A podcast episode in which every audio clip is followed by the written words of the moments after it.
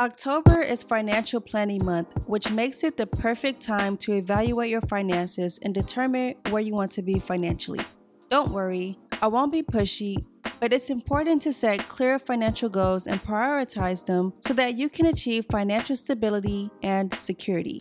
The purpose of financial planning is to manage income and expenses intentionally.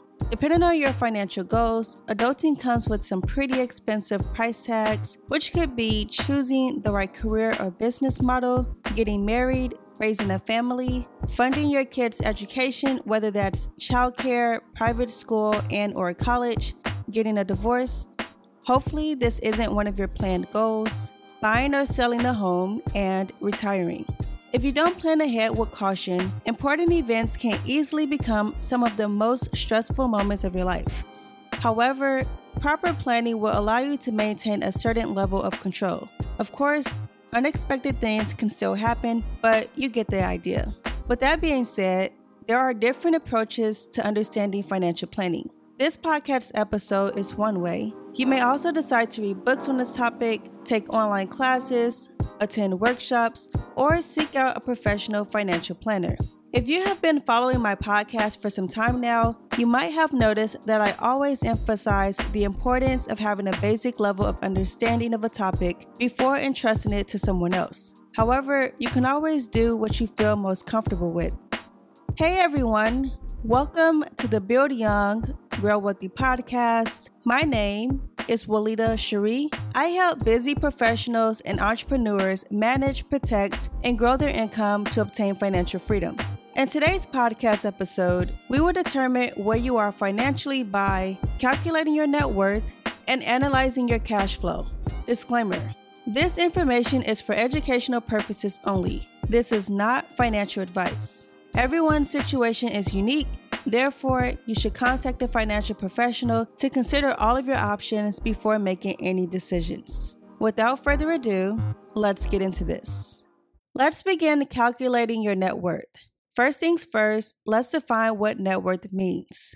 According to Ernst and Young, net worth is what's left after you subtract your liabilities from your assets. To give you an idea of what an asset is, it's anything that puts money into your pockets and liabilities are anything that takes money away from you. There are different types of assets, but I won't be going into great detail today. The first asset class is cash equivalents. A few examples would be checking and savings accounts, money market accounts, certificate of deposits, and even US Treasury bills. The second type of asset would be investments. And the most common examples of investments are real estate, stocks, bonds, and mutual funds. The next asset class are retirement funds. And a few examples would be pensions, IRAs and Keogh accounts, and employee savings accounts such as 401k accounts. And then the last asset would be personal assets, which would include your primary or your secondary home, collectibles such as cars, furniture, etc., and also fine art and jewelry. So, what you will want to do is write out all of your assets and then write down the current value of each. Next, let's discuss liabilities. Liabilities are any loans or debts that you have borrowed from, such as student loans, personal loans, etc. It also includes alimony, child support, judgments or lawsuits, and projected income tax liability. I want you to write down all of your debts, including your grandma that you borrowed money from, and then write down how much money you currently owe for each debt. Now that you know what your assets are and your liabilities, it's time to calculate your net worth. The way to do this is to add up all of your assets and all of your liabilities. Then you're going to subtract your liabilities from your assets. If your assets exceed your liabilities, then you have a positive net worth. However, if your liabilities exceed your assets, then you have a negative net worth. If for some reason your liabilities and assets are equal, then now is a great time to plan which direction you would like to see your finances go. So, are you currently where you want to be financially? Now it's time to transition to analyzing your cash flow.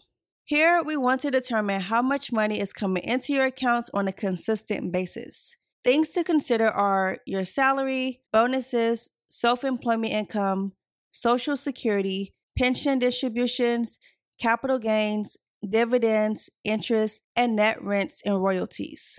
Cash flow is two parts. One is how much money is coming in, the other is how much money is going out.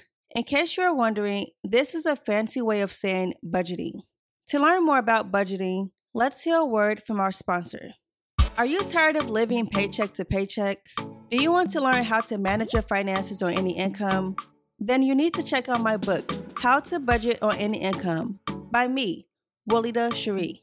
In this book, you'll discover practical tips and strategies for budgeting no matter how much money you make. Whether you're a college student, a busy professional, or an entrepreneur, this book has something for everyone. So, what are you waiting for? Head over to my description box and get your copy of How to Budget on Any Income today. Your wallet and your future self will thank you. That's all I have for today. Be sure to tune in next week where we will learn how to set financial goals. Don't forget to engage in our weekly poll if you're listening on Spotify so that we can keep the conversation going. If you haven't subscribed, be sure to do so and share this episode with a friend. Also, leave me a review so I know how I'm doing. Until next time, I will talk to you later.